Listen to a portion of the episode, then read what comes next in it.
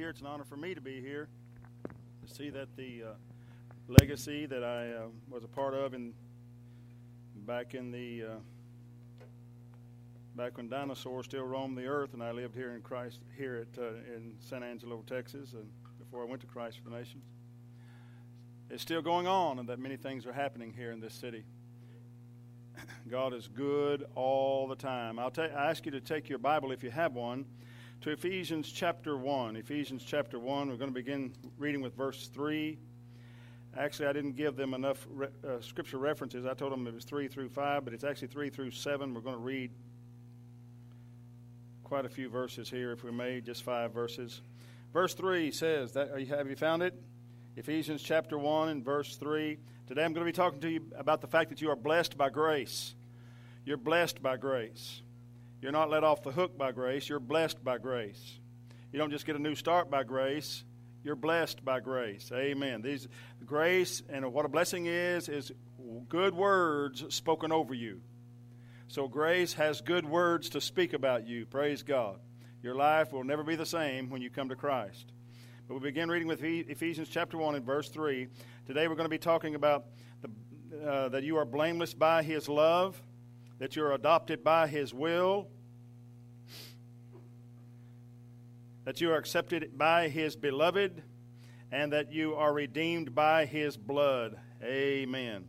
Chapter 1 and verse 3 says, Blessed be God, the God and Father of our Lord Jesus Christ, who hath blessed us with all spiritual blessings in heavenly places in Christ according as he hath chosen us in him before the foundation of the world. Don't miss that in him part. He didn't just choose you specifically, he chose Jesus so that anybody could get in before the foundation of the world, that we should be holy and without blame before him in love. Verse, uh, where are we? Verse 5. Having predestinated us unto the adoption of children by Jesus Christ to himself, according to the good pleasure of his will. Look at this next verse to the praise of the glory of his grace, wherein he hath made us accepted in the beloved. Let me say, God will share his praise with no one, but he will share his praise with grace. To the praise of the glory of his grace. When's the last time you said, Praise the glory of his grace? We think that's, you know, taking praise from God, but it's not. The Apostle Paul himself praises the glory of God's grace. The only other thing that should be praised besides God is grace. Thank you. Verse 7 In whom we have redemption through his blood, the forgiveness of sins, according to the riches of his grace. Father, thank you for this opportunity and thank you for this word. I believe it will make a difference in the hearts of everyone that will hear it and receive it in Jesus' name. Amen. Amen. I was uh, at a pastor's meeting in Junction, Texas, one time years ago, and a whole bunch of preachers were there. There was one guy there that didn't seem like he belonged. We were a bunch of guys who all spoke in other tongues. That sort of makes you different from most. There was a guy there, pastor of what is known as a Bible church in Fredericksburg. They don't speak in tongues in these churches. I don't know why they call them Bible churches. But anyway, uh, they were there. There's a great guy, great, great people. Hey, uh, they had him there, and I asked him, I said, What are you doing here, brother? He's a sweet guy. He said, My wife. My wife works for a publishing company in San Antonio, Texas. I said, Yeah? He said, Yeah. And she was diagnosed with some disease. I'd never even heard of the disease, never heard of it since. Big, long name. He said, diagnosed with a disease that was going to kill her in a few years. Put her in a wheelchair and and then kill her. I said, How long ago was that? Oh, he said, Years ago. I said, She's in there with the women. Yeah, she, she's just fine. How did that happen? He said, Well, that's why I'm here. He said, Because I never really believed these things happened.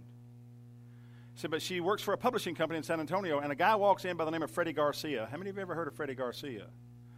Freddie Garcia wrote Outcry in the Barrio, a book full of miracles of how God got him off drugs and out of the gangs and everything. Freddie's story is amazing. You ought to read Outcry in the Barrio sometime. She edited that book for publication. And after it's all over, he walked in one day, Freddie did, to have her, you know, put the finishing touches on the book. And before she turned it loose to him, she had her hand on the book. She pushed the, the, the manuscript rather, pushed it over there to him. She said, Mr. Garcia, this is finished. But before you take it, there's something I have to ask you. He said, What is it, ma'am? Is this all true? Is all of this true? Said, Yes, ma'am, it's all true. All of these miracles in here, they really happened. Yes, ma'am, they really happened. When I laid my hands on people and saw God, all He did for me, how, how, how do you explain me if it's not all true? He said, Why are you asking? She said, I've been diagnosed with such and such. It's a death, it's a death, I have a death sentence from the doctors. He said, You don't have to die, ma'am. Reached over that desk and laid hands on her in the name of Jesus and rebuked that sickness and disease, and Jesus of Nazareth healed her right on the spot. Went back to the doctors, all her symptoms went away. Went back to the doctors, all the x rays, all the tests, all the blood tests, everything. They couldn't find one thing wrong with her. Hallelujah. And years later, she's still alive and well. Praise the name of Jesus. I'm just saying you're blessed. You're blessed by grace. You're blessed even when you belong to some organization that says we don't believe in this. You're still blessed. It is yours. It was designed to, to bring you out of, out of a life of tedium, a life of dull, a life of nothingness, to bring you into a place where God's riches and blessings could flow to you. The first thing I want to say to you, really, though, is about this idea of being blameless by his love. Blameless by his love. According as he hath chosen us in him, verse 4, before the foundation of the world, that we should be holy and without blame before him. How? By love, in love. You're blameless because he loves you. Oh, that's interesting. Actually, you're blameless because you're in Christ and he loved Christ so much. I, I, I love this worship team, don't you? I just love this worship team. The guy looks like he just arrived from the you know, from the gym. The guy looks like he just got off work. The guy looks like he just got out of prison. The girl looks like she just stepped off a runway, you know. The cheerleader. The escapee on the guitar over there. I don't know where he escaped from, but he's definitely an escapee. He needs to be in a jacket. The college professor on the end Huh? Of course, then Keenan.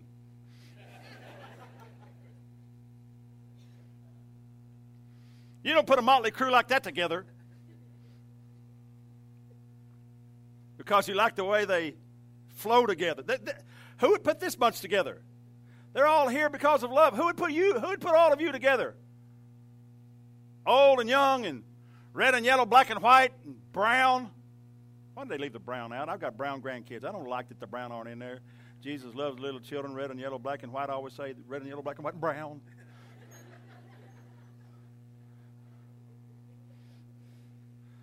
they weren't thinking. The brown's taking over, if you ask me, praise God. Any brown folk here say amen? Okay.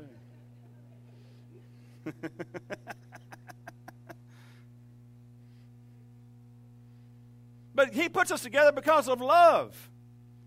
You're blameless because of his love. I heard about a guy who went forward to ask the preacher to pray for his hearing. He said, Would you, Pastor, would you pray for my hearing? So the pastor stuck a finger in each ear and prayed big, prayed loud, prayed long, popped his fingers out of his ear and said, How's your hearing now? He said, I don't know. I don't see the judge till Tuesday. Can I say to you, you've really already seen the judge? You're never going to be judged because you're already blameless because he loves you. Hallelujah. Hallelujah. You've already been judged. My mother once blamed my brother for what I did. She said, she said, it's your fault, Tony. He's six years older than me. She said, it's your fault. He said, but John did it too. I was six, he was 12. And she knew that the only reason I did it was because he led me into it. He thought we could both do it, then he could lay it all on me. But she knew I wasn't smart enough to think up that kind of sinful thing takes a 12 year old to come up with something that complex and sophisticated. She blamed him for what I did. The thing about that was, she was right. He should have been blamed for what I did. He should have been beaten for what I did. And he did get beaten for what I did. Hallelujah. It was his fault. But the wonderful thing about salvation and about this thing with Jesus is he was blamed. God blamed him for what you did, and he never did anything wrong. But God the Father took it out on him as though he was guilty of what you'd done.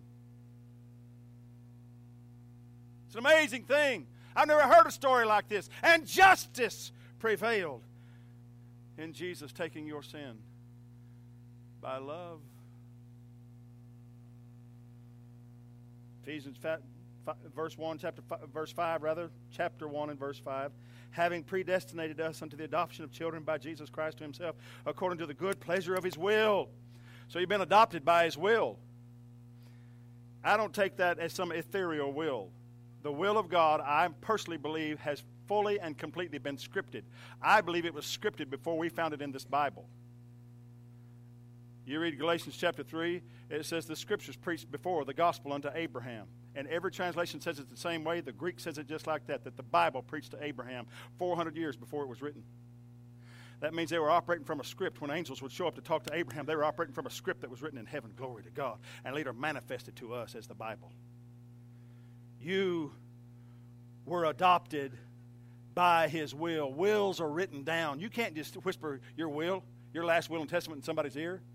Say, I'm going to leave you everything. Go tell the lawyer. No, that won't work. It has to be what? Scripted. It has to be written out. When it talks about you being adopted by His will, the good pleasure of His will, that means that God was almost giggling when He wrote the Bible. Write this down. This is exciting. They're going to love this part. The good pleasure of His will. He wasn't writing the Bible with this music. No, no, no, no, no. He, that, he had that parolee with those tats all over his arms, singing up there and blessing Jesus. Somebody like that while he's writing the Bible because it was the good pleasure of His will. It wasn't the bad news. It's called the good news. Praise God. My son came home from Christ for the Nations one year. Had a recording. Back then we had everything on cassette tapes. Well, Dad, I got the new tape. I got the new recording from Christ for the Nations. By the way, we sang one of our songs from Christ for the Nations. You know, the, the, the Revelation song. That's one of ours. Time for a little strutting. Anyway, he brought it home. He said, he said, listen to this, Dad. Put it on. He said, oh, that's my favorite song. He said, I'm on this one. There's a thousand voices singing. I listened. He said, I'm on this one right here. I listened real hard. I said, Which one is you? He said, I don't know, but I promise you I'm there. I'm in the record. It's been recorded, and I'm there. That made me start thinking about well, the book of Revelation, chapter 7, verses 9 and 10. After this I beheld, and lo, a great multitude, which no man could number, of all the nations and kindreds and people and tongues, stood before the throne, before the Lamb. a, a, a, number so big that John couldn't count them. He said, I don't think anybody can number them, with white robes and with palms in the hands, and cried with a loud voice, saying, Salvation to our God, which sitteth upon the throne, and unto the Lamb. And I got to thinking, who did John see? John saw a large crowd of the redeemed. He said, of every kindred, tribe, and tongue, praise God, red and yellow, black black and white and brown. Saw them all there. He saw us there 2,000 years ago. He saw us all there 2,000 years ago. He didn't see somebody besides you. He saw you. He saw you. He saw crowds, and you made up that crowd. He saw you there. What I'm saying is that you're already there, and they cannot rewrite that book. If you don't make it, they'll have to rewrite the book. If you don't make it, you, they'll have to rewrite the book. If you don't make it, they'll have to rewrite the book. That tells me you're going to make it. That's really all I'm trying to say is you're going to make it. Tell you, you're the escapee. You're the escapee. Yeah. That's why I like you.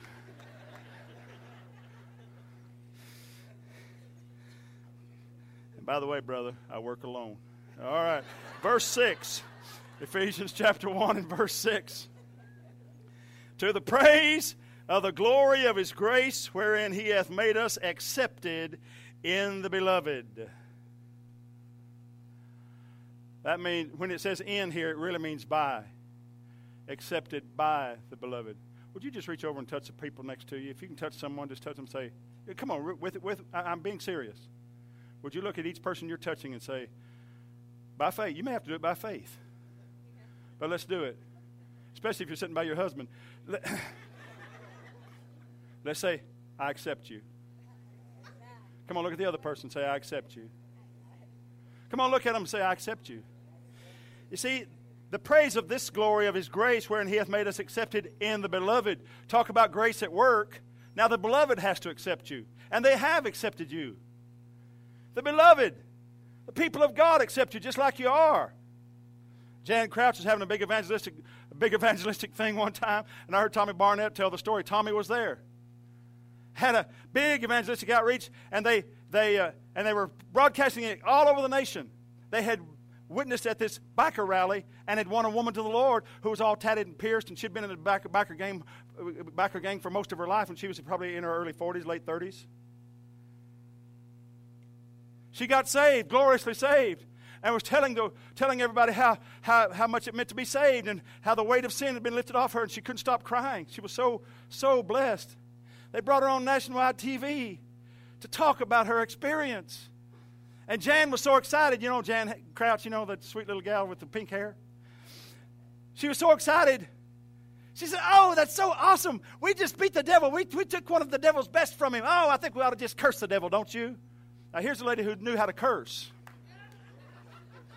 She'd been saved one day. With a hot mic on, she looks right in the, right in the television screen, right over Christian television nationwide. She began to call the devil every dirty name in the book. She cussed him up one side and down the other. I mean, she read him the riot act. Cussing a blue streak. And Jan standing over oh, there. Of course, you know, they got, the, they got it on delay and they did their best to try to cut it out, but they don't know how much of that blasphemy went out across the. wasn't blaspheming God, blaspheming the devil. They're trying to push that button to bleep it out. Christian television. when she got through with her diatribe against the devil, Jan just staring at her with her mouth open. He had never even heard those kind of words. Did I say you're accepted by the beloved? Jan looks at her, and looks right at the camera, and she said, Well, everything she said is true. I don't like the devil either. Amen. I mean, you, did, you didn't get here because you, you did everything right. You didn't get here because you said everything right. You didn't get here because you knew how to act. You got here because the family of God took you like you were. Glory to God. You come into the family of God just like you are. Nobody says you got to clean up if you want to go to heaven. No, no.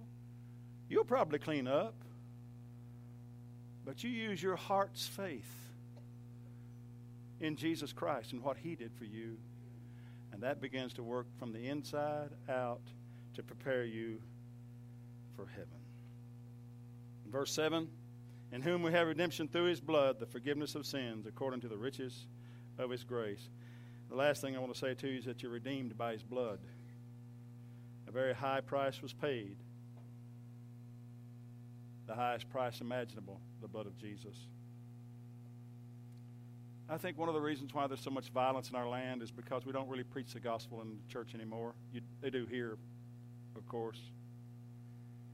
The gospel is not turn or burn, repent, you lousy sinner. Jesus is coming back and you better be ready. That's not the gospel. There's no good news in any of that. The gospel is simply this Christ died for our sins, according to the scriptures, and he was buried And he rose again the third day, according to the scriptures. He died for our sins. He was buried for our sins, for our justification. And he rose again, praise God, for our glorification, justification, and glorification. He rose again the third day, according to the scriptures. Simple gospel. And it simply says this if you'll believe this, God will treat you as though you're Jesus. He'll let you call him Father. No people on the planet had ever gotten to call God their Father until Jesus came along. When Jesus came along, he called him Father. Every time, every single time Jesus addressed the Father, talking to him, he called him Father. Never once ever looked up into heaven called him God. He called him Father until he's dying on the cross and the Father has pulled away from him. Then he says, My God, my God, why have you forsaken me?